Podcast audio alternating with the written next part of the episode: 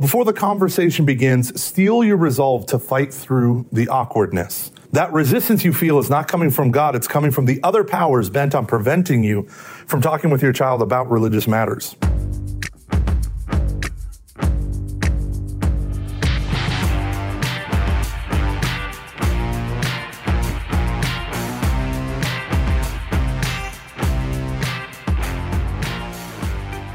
Hello, ladies and gentlemen, and welcome to Every Knee Shall Bow, your weekly Catholic podcast on evangelization. My name is Mike Gomer Gormley, and I'm not joined by Dave the Body Van Vickle. We are going to keep going with our series. So every week on Tuesday nights, I teach a class for my adults from Brandon Vogt's wonderful book from Word on Fire, Return How to Draw Your Child Back to Church. I want to thank our fine folks over at Ascension for being such amazing and supportive partners here in this quest to make the church more evangelistic.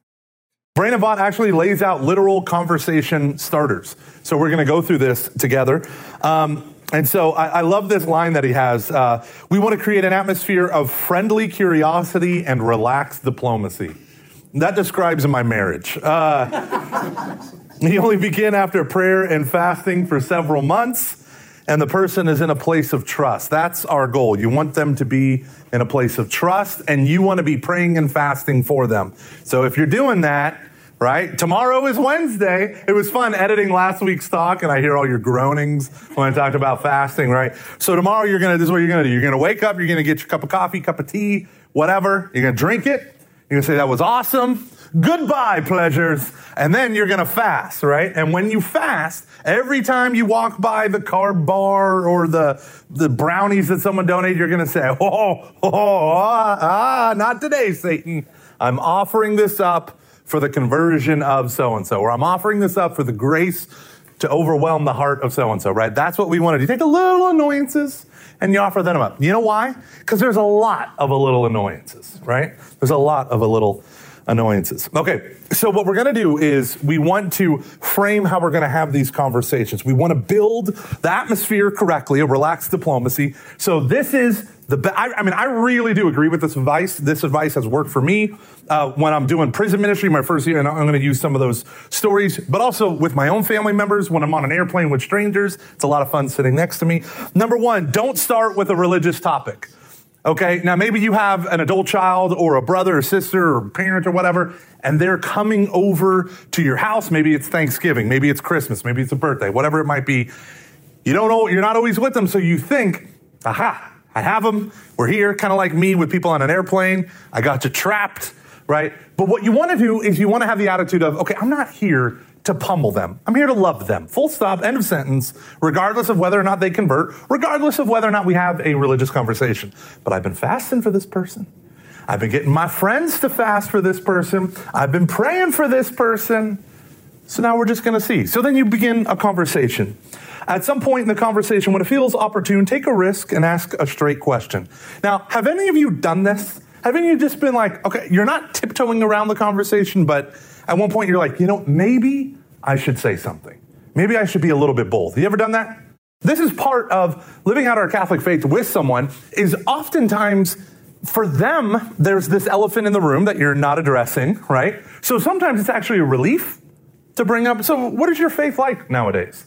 Right? So where do you see yourself in relationship to God, right? So we're going to go through that. Vogt says, but once you've spent enough time on the preceding task, you prayed, fasted, you made small sacrifices, you've equipped yourself because you're reading your Bible and your catechism, you planted seeds, your child is likely ready. But before the conversation begins, steel your resolve to fight through the awkwardness. That resistance you feel is not coming from God, it's coming from the other powers bent on preventing you from talking with your child about religious matters. Those powers want nothing more than your silence. So take heart and push through. Now, this doesn't mean be a bully, and we're going to kind of go through how do you distinguish between the two.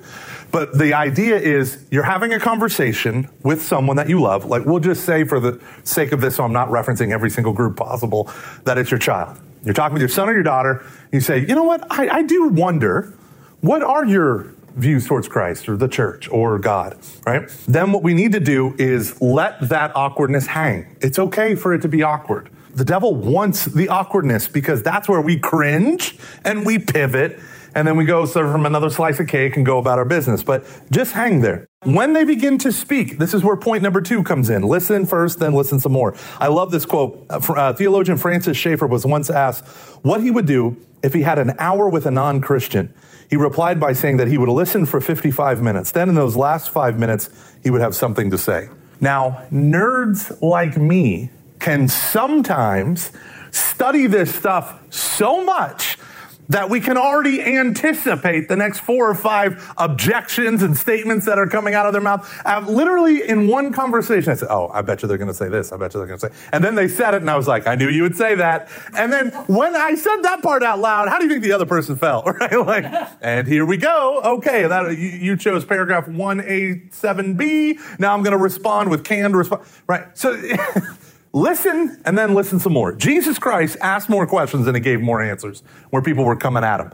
It is always good to ask questions, always good. And then when you're done asking questions, ask a couple more.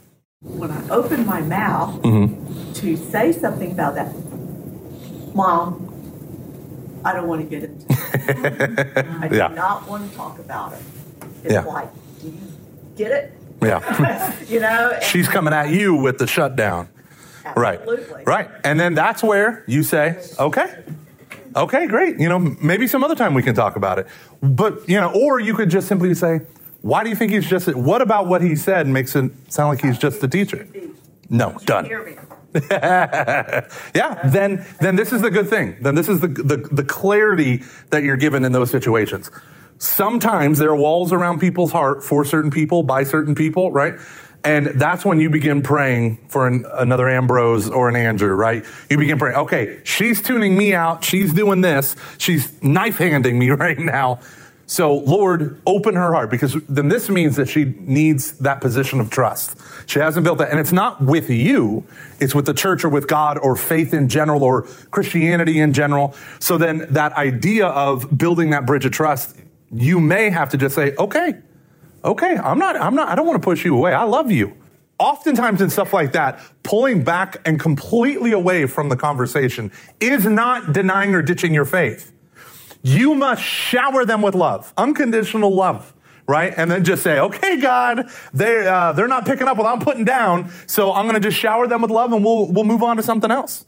And see, that's not bad. I think sometimes we feel guilty that we're not the ones driving the uh, battering ram through the gates of resistance.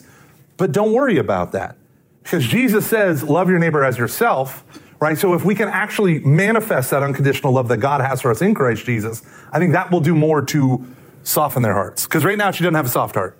right now she's got a knife hand heart, right? So what we want to do is try to come at her not with arguments because she's already on the defensive before you even say anything. So you want to tear down those walls with love. Listening to your child can have at least three advantages. One, you immediately come across as agreeable. This can disarm your child and make it easier for you uh, to persuade him later on. Second, you get to hear your child's actual feelings and doubts, which may be far different than what you guessed. I'll never forget talking with this one individual who I was told, you know, just hardcore atheist, hardcore atheist. And they're like, well, of course I believe in God. And you're like, uh, what?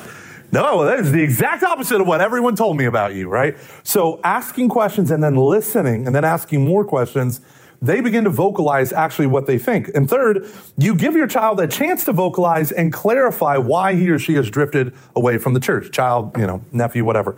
And it's important that they clarify this because here's the funny thing. If the majority of people have just drifted away, they don't have a clear reason. They don't have a clear, many don't have a clear reason as to why they are no longer active in the church. They have some half-hearted reasons that have kind of congealed together to produce in their mind, yeah, you know, of course, how, how can God exist? It's absurd. You know, maybe they have people that they follow and respect in the scientific community and they come out as atheists and it's kind of this group think push or whatever it might be that pulls them out, but it might not be an argument or a reason. And so by asking them questions, you get them to state. You get them to state and to kind of clarify, because I have seen this more than probably anything else, is as you ask them questions, they begin to understand what they think for the first, maybe for the first time in their lives about the big questions. Why am I here? What's the meaning of life? Does God exist? So here are some questions that my buddy Marcel Lejeune came up with. He runs uh, Catholic Missionary Disciples website. That's what it's called. Um, he used to run uh, the ministry over at uh, St. Mary's in College Station, the Catholic Center there. Tell me about, so here's just a list of questions.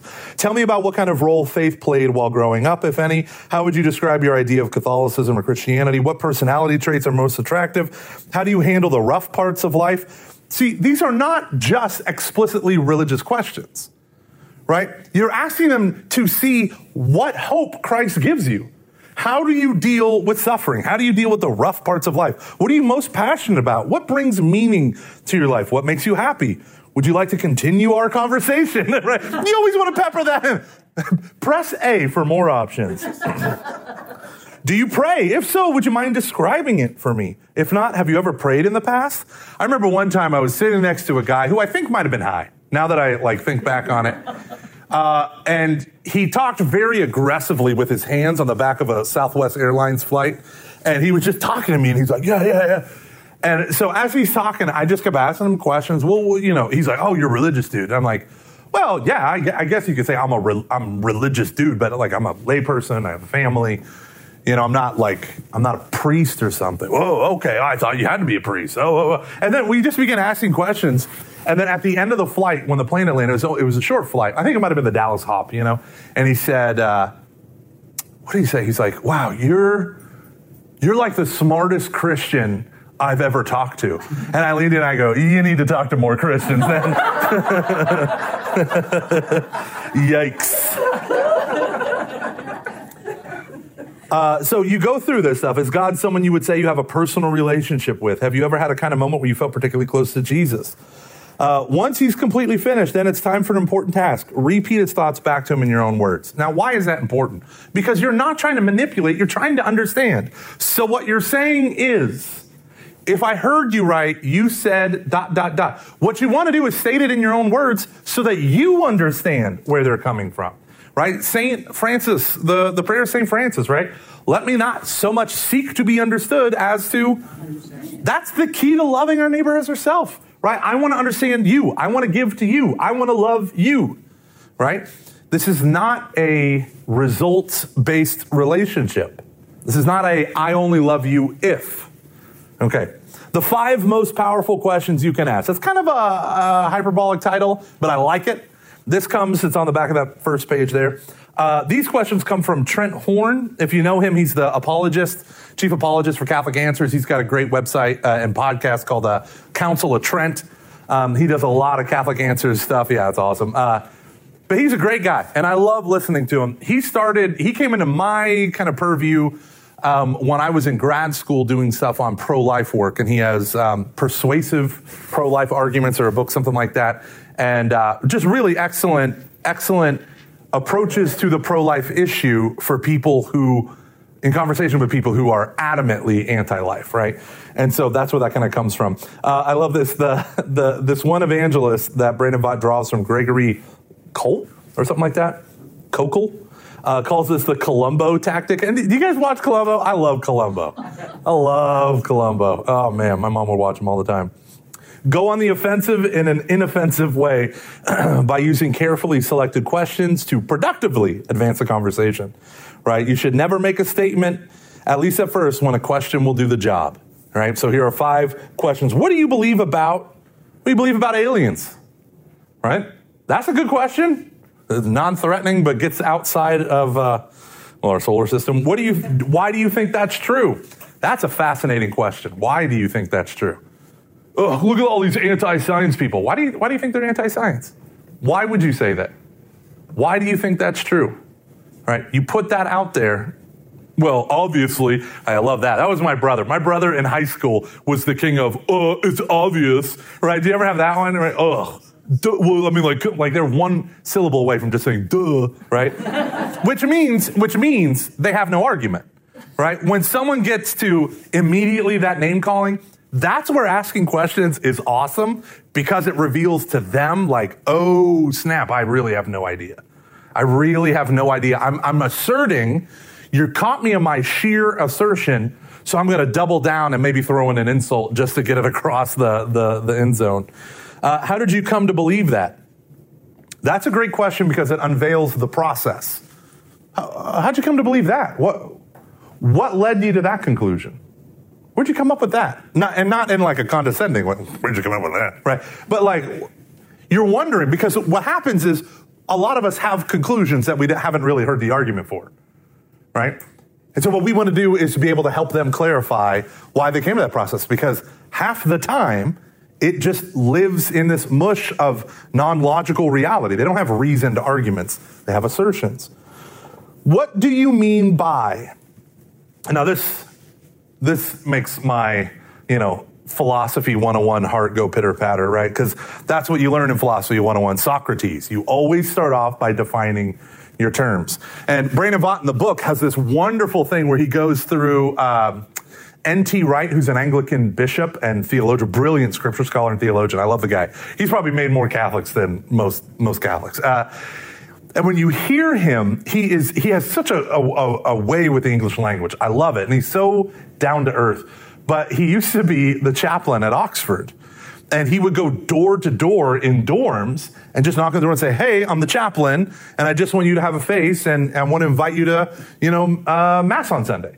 And they would look and be like, "Well, I, I don't believe in God. You're not going to see me too much, chaplain. I don't believe in God." And then he would say, "Well, what do you mean by God?" And they'd be like, "Oh, some, you know." Uh, some gray bearded man up in the sky who watches everything we do and punishes us or whatever. And he goes, yeah, I don't believe in that God either, and I can see why you wouldn't, right? I'm like, what do you mean you don't believe in that God? Oh, is this an atheist chaplain? Which at Oxford is not unheard of. And, uh, and he would say, Oh no, I believe in the God revealed to me by Jesus of Nazareth. I don't believe in this spy in the sky. Like, what are you talking about? That's not the God of the Bible. What? Right? See, when we define our terms, I mean, the most prominent atheist right now from the new atheist movement is a guy named Richard Dawkins. He's an evolutionary biologist, blah, blah, blah. I think he's at Oxford, Oxford or Cambridge. Um, you know, very well respected in his scientific sphere, but he's famous for all his shenanigans, crappy atheist books that are just terrible when it comes to logical argument. But one of the things uh, that he would say is, you know, I don't believe in God, this flying spaghetti monster in the sky. That's about as real. He would say, like, the belief in God is about as real as belief in a flying spaghetti monster. Which kills me. It kills me because it's such an irrational argument because it doesn't take what we mean by God seriously, right? When, it, when, when they say that, they don't mean God as in Christianity or Judeo Christianity. They mean Zeus right? They mean this being that's the most powerful being in the world or in the universe. The universe is nothing, it's a pinprick to God, right? The whole universe, all possible universes, are finite things when compared to the infinite creator, right? They're, they're, they're dust, they don't compare. And so for someone to equate God as the most powerful being, I just imagine like Thor in the Avengers, right? Like, oh, he's really powerful, he flies, he can hit you, right? Like, and that's it. And we're like, no, that's not the good. We believe in a purely spiritual, non-physical, right? Utterly simple, eternal, infinite creator God of the universe who has all the power, not just a lot of power or very powerful, but he's uh, omnipotent. He has all power to cross that infinite void from nothingness into something and created everything, right? Sheerly through his will, right? Through a sheer act of his will. So when you say, "Oh, I, you know, you don't believe in Zeus and Jupiter and and you know the Hindu gods," well, I just believe in one less God than you Christians. I would say you, you don't know what we mean when we say God. And I have found that dealing with especially high school students, that's the most common poorly defined term. Right? What do you mean when you say God? Describe him to me. Yeah, I wouldn't believe in that guy either. Because just because we use the word God doesn't mean we're talking about the same thing. Okay. Number five, what would you say to someone who says, Now, I have never used this tactic ever, ever, ever. And reading the book, I don't, it feels too artificial for me. But this is why they put this in there. The idea is sometimes when you're talking to someone whose butt you've wiped or whatever, uh, and that's you know your personal business. Uh, when you're engaging in a conversation with someone that you were intimately familiar with, right? Oftentimes, what oftentimes what ends up happening is they get defensive just because of who you are and who they are, like your relationship. They're already defensive. I heard all before.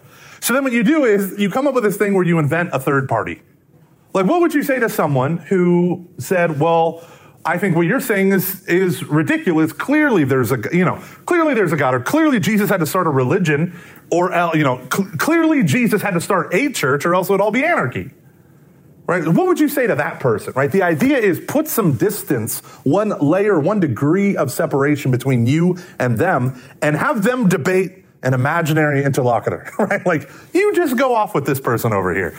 I have never used that. But I could see where, especially if tensions are high right at the get go, right, when they're getting all knife handy, right, maybe be like, well, what would you say to someone who says, dot, dot, dot? Now, have any of you ever used that tactic or used that approach? I have never. I mean, I know most of us, we just, when we talk, we just have conversations and they just kind of go where they go. But I'm going to caution you against that because when we, oftentimes the most crucial conversations are filled with the most intense emotion which makes us say things that we haven't really thought out and maybe things that we totally regret later. So the most crucial conversations should be led with the most careful considerations before we have them, right? So what am I going to say when they start yelling? How am I going to de-escalate, bring the thing down? Maybe it's I just go, okay, okay, whoa, whoa, whoa, whoa, whoa, let's go get a beer and let's just let's just talk about the wonderful hit NBC sitcom Community. Okay, six seasons and a movie. Okay, uh, identify the big roadblocks. Once you begin listening to your child's responses, the next step is to diagnose what's holding them back from the church. One effective way I've found is to just ask directly, "What's the biggest thing keeping you away from the church?"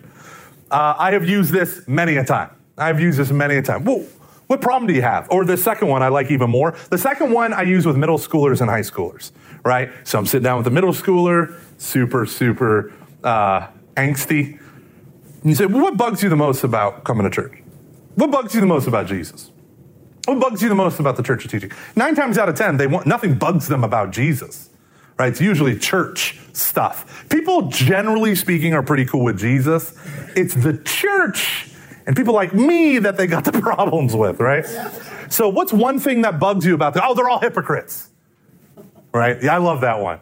I love that one. Really? What, what's a hypocrite? Someone who says one thing and does another. Okay, hypocrites only exist in the church. Well, no. So the church is full of hypocrites. Yeah. Okay. Well, what does Jesus say about hypocrites? Does Jesus ever confront the problem of hypocrites? Here's Jesus attacking people for being religious hypocrites. You sound a lot like Jesus. Did you know that? And then watch their blood rush from their face. And here's an important one, especially during the age of these horrific sex abuse scandals. And I feel like every time I turn on the news, I turn off the news because there's another one coming down the. What's happening in Canada now? Oh dear God, they did what? Right? Absorb the criticisms. Finally, in this initial phase of listening, you should be ready to absorb any frustrations your child has with the church. Right? Sometimes a well placed. I'm sorry that happened. You're absolutely right. It's disgusting. It's stupid. It's awful. Uh, one of the things that we did when the sex abuse scandal with Cardinal McCarrick all came out is we had that town hall. And they walked up to me a day before and they said, Will you give a 10 minute talk on how we ended up here? And I was like, Oh, oh yeah. There are so many ways I could go with that conversation, right? But the thing that people have to hear when you're having that conversation is that you, as a religious person, as a devout Roman Catholic, are 10 times more upset than they are, right? They need to hear that. They need to see that. So if you actually the the was any of you at the town hall that I did that we did right the big town hall? Okay, so it was also on video. That video was watched in the first month like sixty five thousand times, right? Yeah, and it was crazy. And everyone that was uh, one of my podcast listeners that would write to me about the video, they all said, "So you stood there for twelve minutes holding an open Bible, yet never once looked at it because I had the Bible open to Hosea chapter 4. And Hosea chapter 4 is, you know, why are why is the land in anguish? Why are the birds of the air dying and the fishes? Why is the land polluted? Why is everything messed up? Why is everything terrible? Let no one contend, let no one protest. My problem is with you, O priest. Right? And it just it's just God through the prophet Hosea going after pathetic priests. And I was going to open with that. And then I just started talking and forgot I was I was so nervous. I forgot I was even holding the Bible. So I'm like walking around the whole time with this Bible in my hand, like an idiot. Um, but the reality is, no one who sat down and talked with the lay people who work for the church, not a single one of them could be outmatched in our rage, anger, disgust, sadness. I, I, posted this picture of Ronald McDonald, a statue of Ronald McDonald, and behind it, they had the uh, crew had demoed a McDonald's restaurant, and he it was a statue, right, sitting on a bench like this. You go take your picture, you know. And I said, This is how I feel. Like, here I am putting on a great thing. Come, everyone. And the bishops are bulldozing the church now right behind us. And the, the priests are all, you know. And so that was my rage. In fact, this one guy listening in Australia walked in with my like epic tirade against all of this stuff. And he just walked up to his bishop and he just said, uh, and he was crying and he was angry. And he said, I just want you to listen to this in my presence. This is how I feel. And it was me and my buddy Luke just ripping in to this whole situation. And the bishop just sat there. And after the rant was over, he's like, I feel that way too. I do. Like, I'm so furious that this happened. The problem is, we need to be able to absorb that, not to give cover right? Some people, their frustrations might be I wasn't welcomed at church, or no one ever taught me the faith, or whatever it might be. It might not be the sex abuse scandals. But this is our place, right? We are members of the body of Christ, and individually, St. Paul says, members of one another. Individually, we are members of one another in Christ Jesus. So, the next step is to move the dialogue forward. So, here's the opening, right? You're going to be praying for them for months. You're going to be looking for an opening. You're going to be showering them with love. You're going to be sowing seeds, right? Putting fancy books around. Oh, what is this? Oh, did you get a new painting? What is that? The divine, that's the divine mercy. See, the white rays represent grace. The red represents the precious blood of Jesus Christ. Where are you going, dear? Right? So, so now after you've begun the conversation, how do you move it forward? If anyone in the discussion gets angry, you lose. That's that same evangelist, uh, Gregory Koukl, I don't know how to say his name. Uh, if anyone get, in the discussion gets angry, you lose. When you get angry, you come across as a bully whose ideas are not as good as you thought they were. You'll seem belligerent, unpersuasive, meaning their ideas, oh, ah, right? No one wants this. Do you want this? Right, Shelly? Imagine you came into my office and just went, ugh, ugh, right?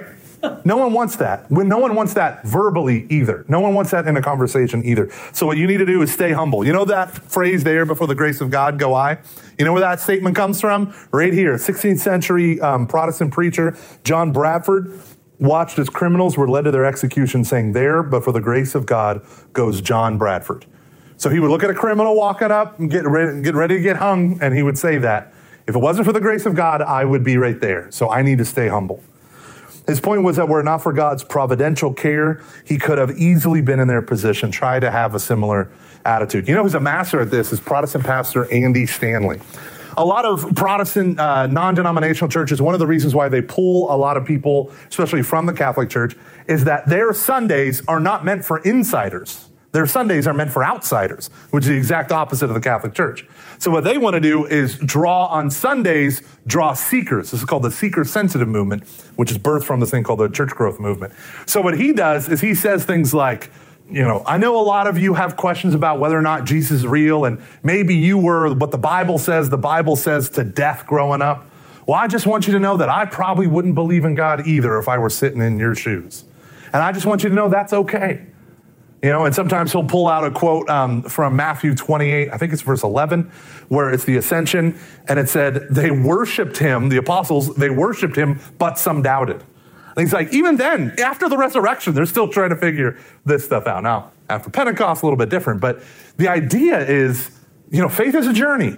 Some people have different starting points than other people. St. Augustine was adamantly opposed to the Christian faith, the Catholic Church, until he became its greatest theologian. Maybe your kid or cousin or nephew or parent is going to be the greatest theologian in the history of the church. Who knows? Question. Yeah. So what is what is the? I don't know anything about Joel Osteen, but what is his big, in your opinion, his big draw for the huge crowd? Uh, I mean, so Joel Osteen's biggest appeal is he belongs to a movement called the Health and Wealth Gospel, and he can somewhat try to deny those charges. But have you ever listened to a whole sermon from beginning to end of Joel Osteen?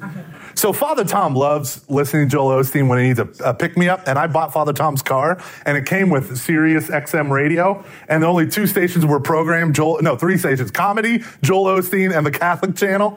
So one day I'm driving, and my phone won't connect to the stupid thing to the USB port. So I listened to the Catholic channel. I'm like, oh, I've already heard this. So I hit the button, and it's Joel Osteen, and he's like, if you want to soar as high as an eagle, you got to stop hanging out with turkeys. Or you got right. It's all the imagine your best life now. God wants you to be rich and happy and successful, right? You don't need to convert in order to believe in that, right? You don't need to take up your. Never once does he say if you want to follow Jesus, brothers and sisters, deny yourself every day.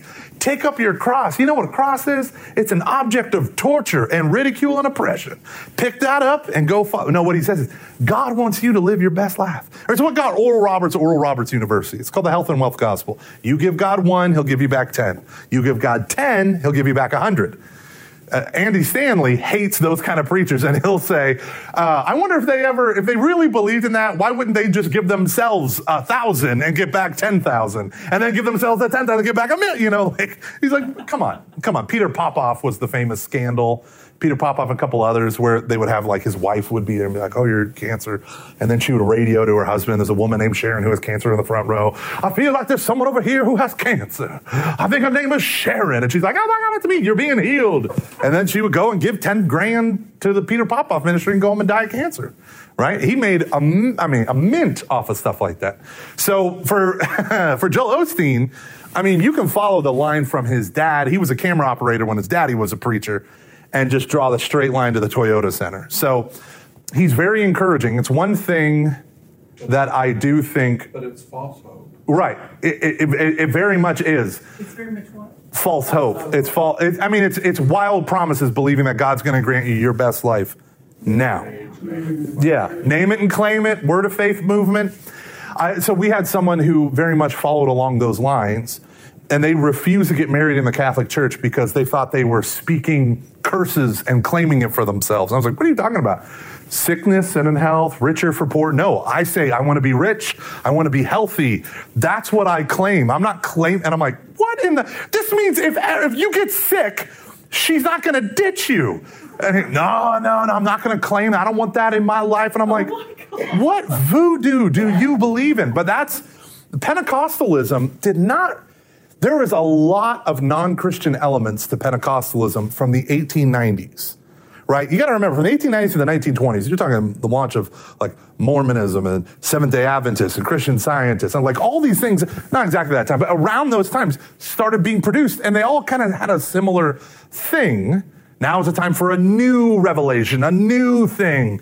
You know, St. Paul very clearly in Galatians chapter 1, which is over the altar across the street from the Mormon temple in Salt Lake City, the Catholic Cathedral, if we or if even an angel from heaven should preach to you a different gospel than the one you've heard from us, let them be anathema, let them be accursed. I say it again. Let them be accursed. And that's on the side altar right across the street from the Mormon temple, which is the angel Moroni supposedly revealed, you know, another testament of Jesus Christ. So what we have to do in order to keep the dialogue going forward, let me go back to the, the back to the thing, because my ADHD is bouncing around like crazy. Stay humble. Use open body language. Have you ever had a middle schooler roll their eyes at you? My daughter did that to me today.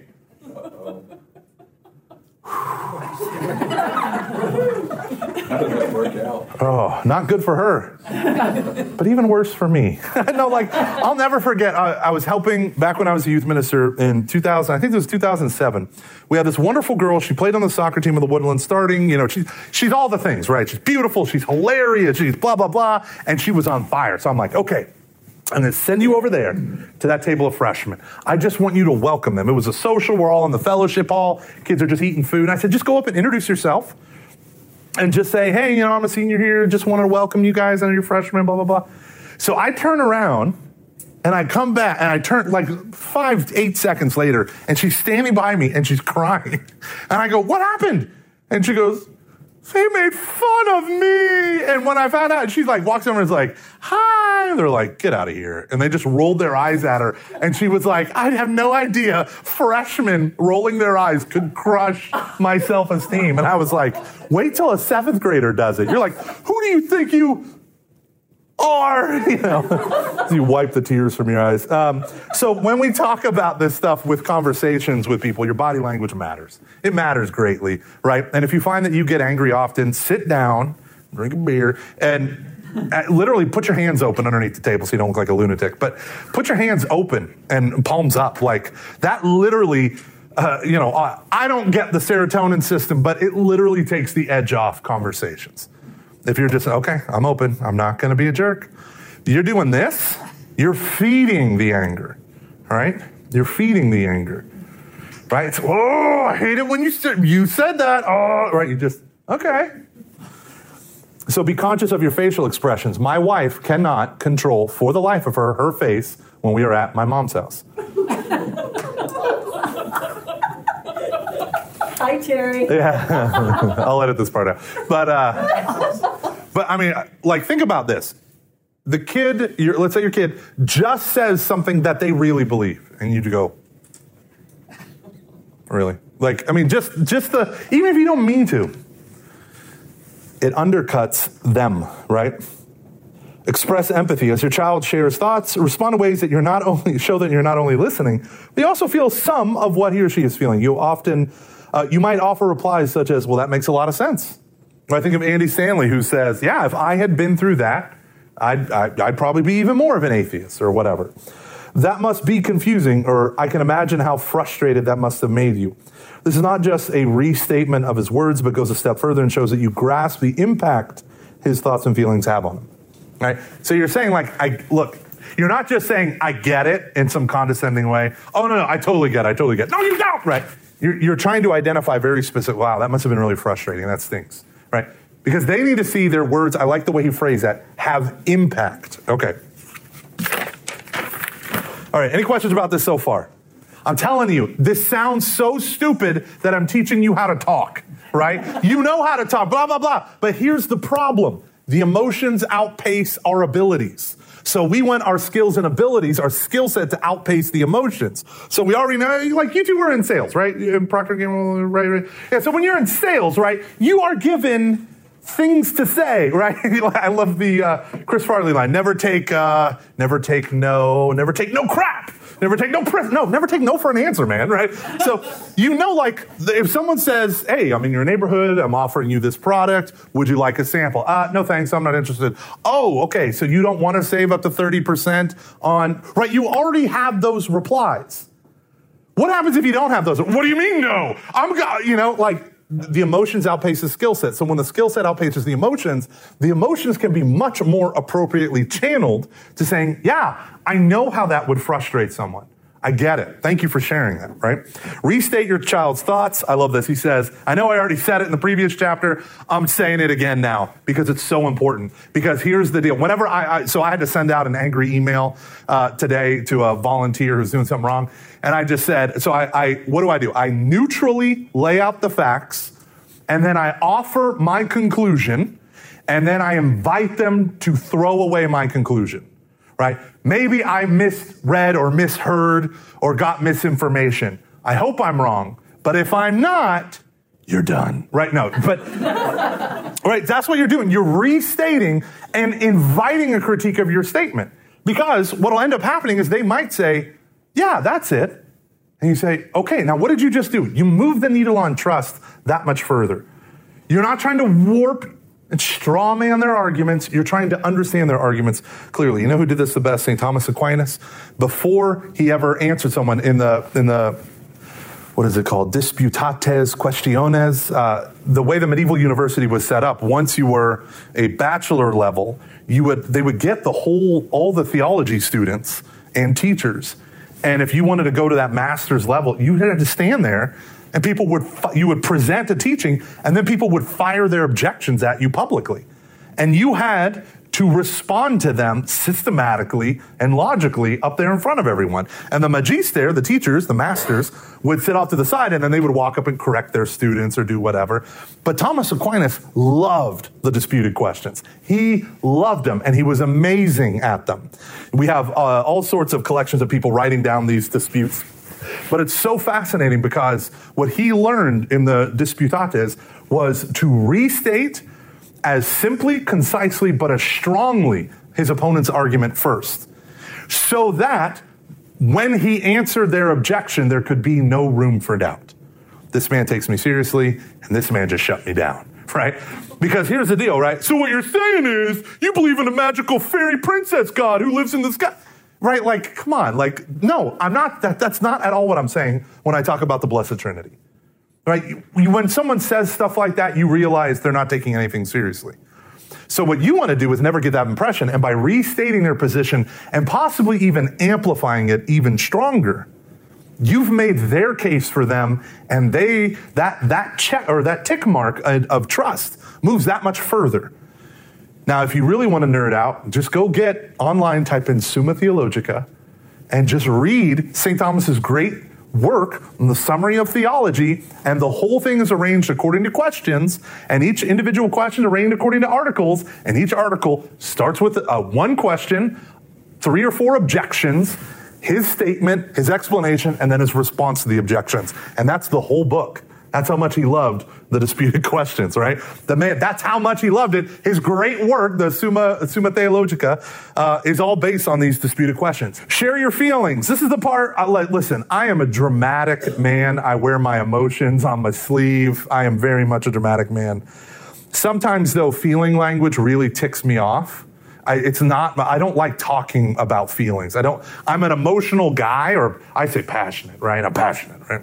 But I hate, to, how does that make you feel? But there's nothing that sounds to my nerd brain more annoying than that. But sometimes that's what they need to hear. And you, you can take it or leave it before you launch into, well, actually, you know, you, you ever meet those people on the internet who are well, actually people? Okay. If you start out by saying, I feel, sometimes that de escalates the whole thing. You know, I really feel dot, dot, dot, right? Doing so makes it impossible for you to come across as preaching or moralizing. That's why we do it, right? Well, I just feel what you're trying to say is, well, for me, I feel like, and in some circumstances, you kind of need to lead with that just to de escalate, right? Because you don't want them to yell because then it's all over. No one wins, right? But the idea, sometimes you use this this language because that's what they need to hear. But for me, it's very, it's very hard for me to say, I feel. I actually hate using that, but sometimes it works. Is anyone else like that? Is anyone else like you hate that? Like I feel, I, a couple of you? Okay, good. Uh, don't be afraid to p- press pause. Uh, if you find the dialogue is grinding to a halt, don't be afraid to say, Well, I'm not really sure we're getting anywhere, but I do love discussing this with you. Why don't we take a break and go get a beer? You notice most of my conversations end that way. Um, don't be afraid to press pause because you're not the Savior. Jesus is the Savior. This isn't the one argument that's going to totally convert them and now they're going to be speaking in tongues. Like, you're not the Savior. You're really not. It's okay that this argument is going to end with you being, you calling a timeout and just moonwalking out of the room. That's okay. Don't feel. This is the guilt that we carry. The burdens that we carry are our own. We will never not carry the burdens of those we love. But the idea that if I failed to convert them in this conversation, then I've failed period, end of sentence, is a lie from the evil one to get you to over, go overboard, to get you to put all the pressure on yourself so that ultimately what will happen is you won't say anything. When you feel the tremendous pressure and you feel like you're ill equipped for that kind of thing, then what happens is you shut down most of the time, or you yell, which is what I do most of the time. Okay. So you don't want to do that. So just push pause and walk away. I've actually cultivated that with one particular family member is the moment I feel like the eye roll is about to come on, I was like, nah, anywho and then I go get a beer. So, uh, misconceptions, we want to clarify them. Here's a handful of misconceptions that Brandon Vogt says he hears uh, all the time. Being Christian is just about being a good person. I don't need to go to Mass for that. Catholics are responsible for so much violence and hate. The Catholic Church is so anti science. Catholics hate gay people and deny their humanity. The church thinks everyone who isn't Catholic is going to hell. Uh, the church condemns anyone who gets divorced. Catholics worship Mary and the saints. Catholicism is all about guilt and man made rules. Catholics don't focus enough on Jesus or the Bible. See, there's a hard part of, about going through this that just makes me want to launch into Catholic versus Protestant apologetics with this stuff. God, I love that. Would you guys ever want to come to an apologetics class if we were to offer that? Would you do that? Okay. Stay calm and find the positive intention. Understand criticisms against the church, and then to calmly reframe each issue by posing the church's teaching in a positive, winsome way. So the story that he sets up is Pope Benedict was about to land in the UK. So this group called Catholic Voices there was all this criticism about the Pope and the sexual abuse scandal, blah, blah, blah. So what this group did was they just formed a media team and they went around and they said, here's our goal. We're going to listen to every critique and objection. We're going to absorb them. And then we're going to give nice, good, reasonable responses. And we're going to do it in a winsome way. And they made a promise to never lose their cool, right? To never get angry.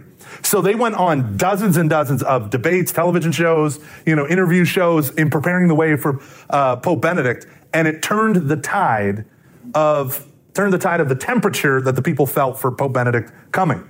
It said that they had this massive turnaround in the UK. Not that everyone all of a sudden converted to Catholicism, but it earned a place for Pope Benedict to be welcomed into that country. Whereas beforehand, uh, you have people like Richard Dawkins, who I referenced earlier, saying that the moment he lands, the police should arrest him for crimes against humanity. So um, just craziness, and they talked that down. So they, so this was their kind of approach. So if your child is critical of the church, don't immediately jump to the defensive. Focus instead on the value to which the criticism appeals. For example, if your child angrily references the sexual abuse crisis, you can acknowledge to them that as a parent, you too are outraged and disheartened by abuse. You can affirm that abuse is always and everywhere evil because it's an assault on human dignity, which your child should agree with. When you identify this shared value, you can diffuse the tension of the conversation and begin to make real headway. So they give you some examples. Here are some positive intentions. When someone disagrees with the church's teaching on contraception or abortion, they often appeal to freedom or autonomy. Yeah, those are good things. Freedom, autonomy, yes. Bodily integrity, wholeness, right? Those are good things. Start with those things that we share. Proponents of same sex marriage typically appeal to love and equality. I love love, support gay marriage. It's the most popular bumper sticker. Yes, okay, what does love mean? This is where you get to go through all those beautiful questions. What does love mean? What does marriage mean? How would you define marriage? Is it the domestic partnership for the emotional support of two people? Or is it for the procreation education of children? Because if it's one, not the other, right? If it's one and not the other, if it's the first one, then any domestic arrangement goes. But if it's the second one, then there's only one domestic arrangement that can go. If your child insinuates that he prefers science to faith, he's appealing to the value of open and honest truth seeking. You have someone like that, I don't believe in God, I believe in science. Why do you believe in science? Because it gets at truth. It gets at reality. That's awesome. So you care about truth, you care about facts, you care about reality. You're objective, right? That's something that you can agree with completely. That's good. That is good. Uh, the last three things, then we're going to wrap up, hopefully, in the next five minutes. He said, lying. Alrighty, we're going to take a brief commercial break to hear from the fine folks at Ascension Press.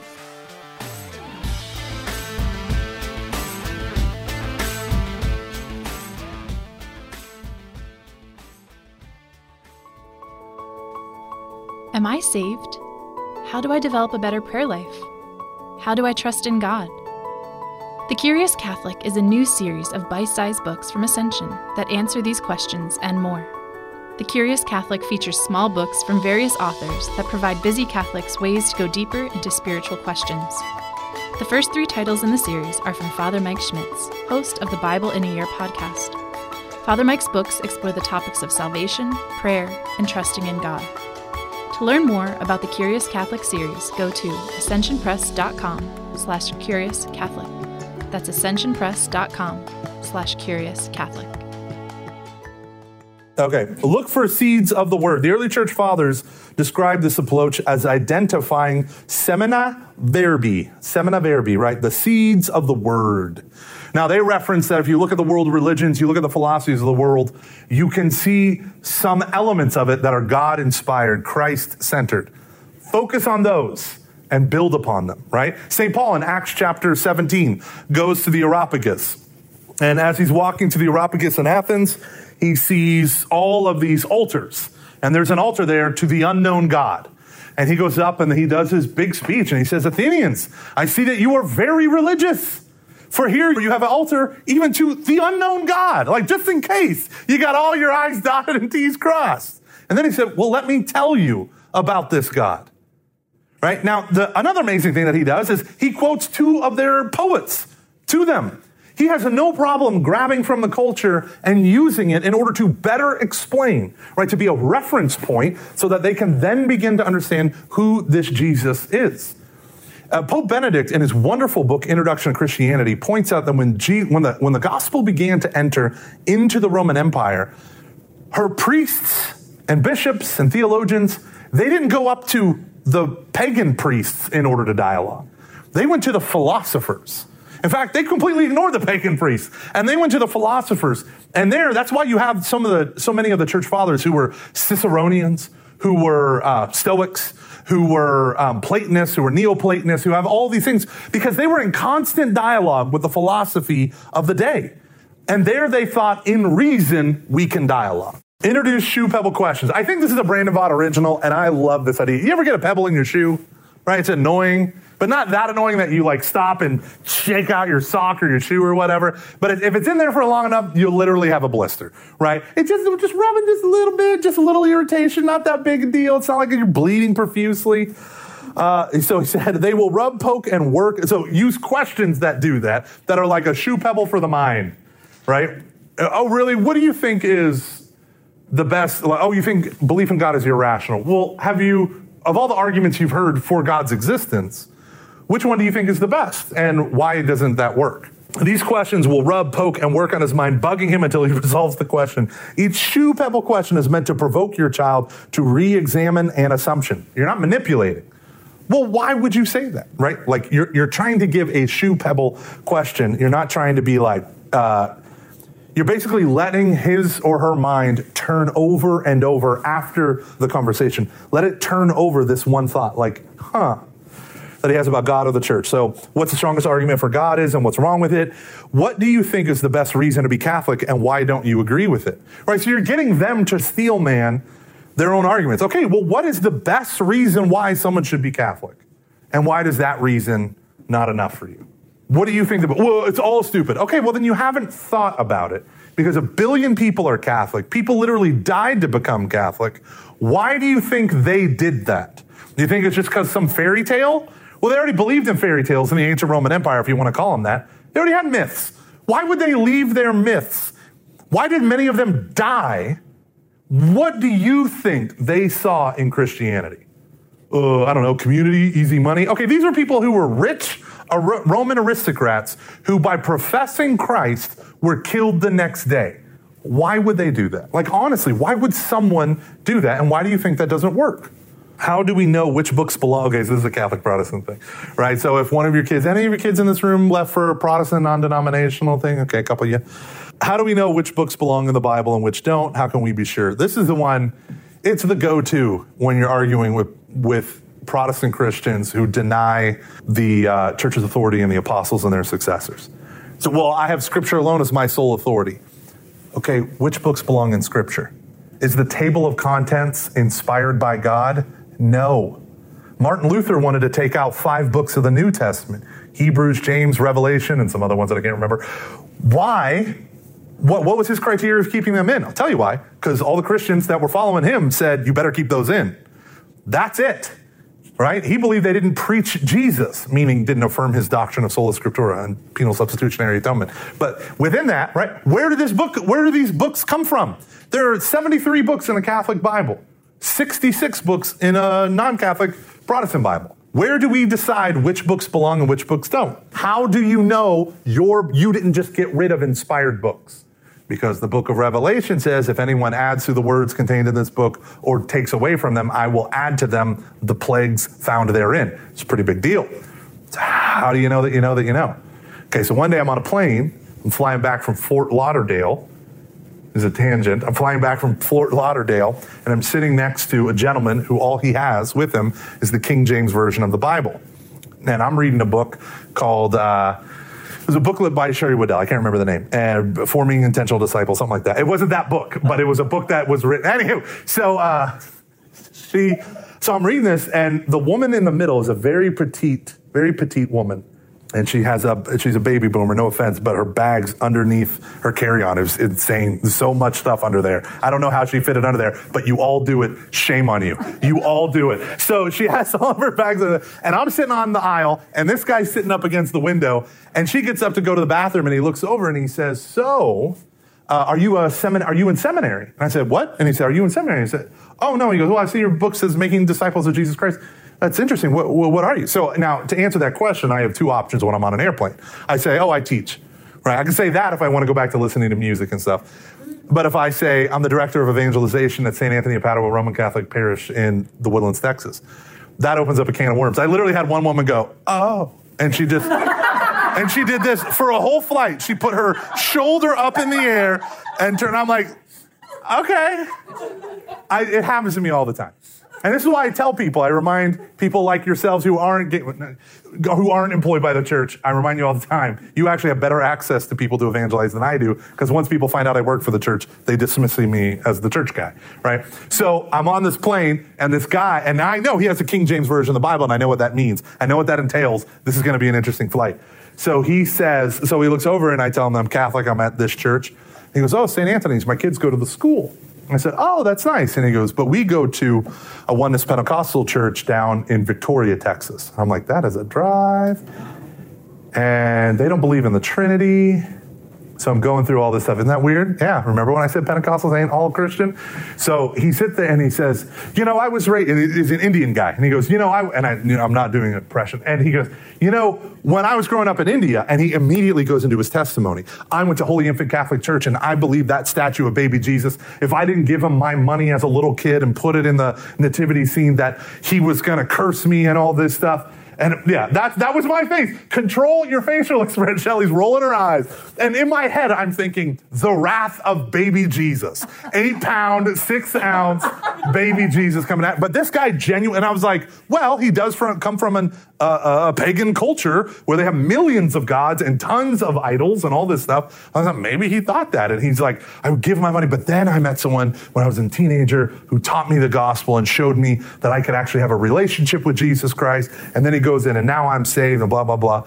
And I was like, okay, okay. And he goes, and then he said, if my pastor next Sunday were to say to me, or to say, stand up at our congregation and say, hold up the Bible and say, I'm going to contradict what's in this book today. I think it's wrong and I'm going to tell you why. He said, I would stand up with my family. I'd say, We are leaving because the Bible, not you, is our sole authority. And I would take my family and I would leave. What do you think about that? I said, well, if Father Tom ever got up and said, hey, I'm going to read today's gospel, but just so you know, my homily is going to completely contradict it because I don't believe anything. I said, I would definitely, like, if he ever went that out of character, I would get up and leave too. Absolutely. He goes, well, good, good. And I said, but here's the deal. Every week, your pastor is going to get up at that pulpit and he's going to tell you with full conviction and authority that he can muster what he thinks that Bible is telling him. I said, I, this is the most like controversial thing I'll ever say to you. I said, I don't think you believe in Scripture as your sole authority. He looked at me and he goes, What are you talking about? Of course it is. I said, No, I think you think your interpretation of Scripture is your sole authority. And that's a huge difference. Because how do you know that you know that you know? He said, what do you mean? I said, So your pastor, let's say you disagree with your pastor over an interpretation. How do you resolve it? Well, we would come together and we would pray and we would read the passage. And I said, Okay, okay, okay. Let's say you've prayed, you've fasted. You're both godly men, God fearing men. I'm giving you that. You're both smart, you're studious, you're on your A game. You still can't resolve it. What do you do? How do you know that your interpretation is correct? What do you do next? He goes, Well, we pray, and if we can't come to a resolution, then I guess I leave his church.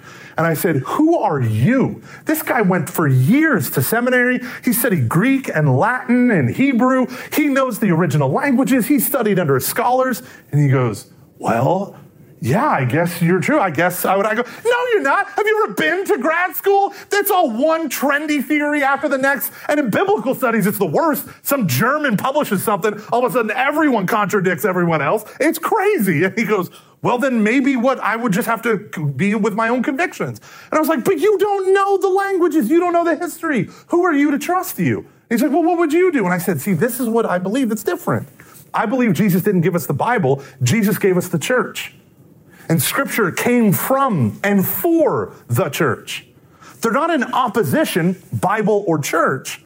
But the church, namely the New Testament, right, the apostles, assembled sacred scripture, and then the bishops codified or canonized, put together the canon of Scripture in a council that we believe is infallible because of what Christ guaranteed that the gates of hell would not prevail against the church. So I don't have this circular reason, well, the Bible's true. Why? Because the Bible says so. We believe that the Bible speaks to us about Jesus Christ, who historically started the Catholic Church and invested in them the authority to bind and to loose, to rule, to make judgments that God Himself would ratify. What you bind on earth will be bound in heaven, what you loose on earth will be loosed in heaven. I was like, that's the difference. So I can take a passage and disagree with the Catholic Church, but Jesus gave us the church so that I could trust that the gospel 2,000 years ago is the same gospel that we hear 2,000 years later. I said, that's the whole point of Galatians chapter 1. If you hear another gospel, I said, go to any church. I said, if you were to believe that and go start your own church, you would be teaching a different gospel than your pastor. So, which one's the true gospel? Am I supposed to follow the courage of your convictions? The line of your argumentations? What if you're both wrong? And all I'm left with is two bad options. And then he was really pissed off after that, and we had a.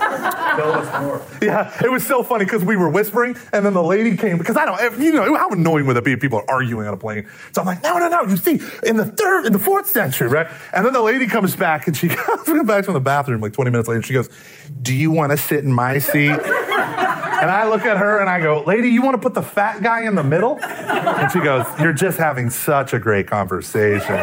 So then I reach under and I pull, I, I unwedge all the stuff she put under the seat and I put it under and sure. And then we whisper yell for an hour and a half. And then we land and he gets lost and I have to show him how to get to the, how to get home. It was funny. It was a funny story. It was a funny story. At one point, he got really mad and he said, I've never once told you to come to my church. Yet you tell me I have to come to your church. I go, You don't have to go to St. Anthony's. But you, yes, you, you should go to the Catholic. Jesus Christ did not start churches, he started the church. That's the difference. Either he did or he didn't. That's up for you to figure out. But if he did, that's up to you to repent and convert. Right? So that was fun. Win people with joy. Smile often. yeah. Yeah, the only no, the only emotion is joy. The only emotion you can smile often, emphasize the church's yes, share joyful stories of faith, and let your passion shine, right? Are you passionate for our Lord? Are you passionate for his church? Those of you who are passionate, it seeps out of you. You can't keep it in and don't, right? Let the joy of the Lord just kind of come out of you. And if you struggle with the joy of the Lord, pray for it. Let that be an intention that you have in your heart every day. Lord, just increase my joy in you, right? Sad saints are bad saints. So, Let's conclude. At this point in the game plan, you've prayed and fasted for your child or friend or neighbor, and niece and nephew, mom or dad. You've equipped yourself, planted seeds, opened good conversations. Now it's time to lead from curiosity to openness to a more intentional phase of exploration. That happens when we reconnect them with the local parish and others who can help. Right? That's where you start the conspiracy of grace. Broaden your net. Start bringing more people in to pray, to intercede, to fast and then let's rely on one another to share the good news. Amen? Amen. Who's the Savior? Jesus. Is it you? Nope. No. All right. And Father, Son, Holy Spirit. Amen. Lord Jesus Christ, you know how much we fumble and fail, but you still are God, Lord of heaven and earth. So we humbly come before you with all of our trepidations, doubts, fears, worries, with these seemingly unconquerable walls, these fortresses and strongholds that are too big for our armies. But God, just like at Jericho, you showed us in that great story that the thickest walls of the enemy come tumbling down when it's led with worship. Jesus, I trust in you. Jesus, I trust in you. Jesus, I trust in you. And in your matchless name we pray. Amen. Father, Son, Holy Spirit. Amen.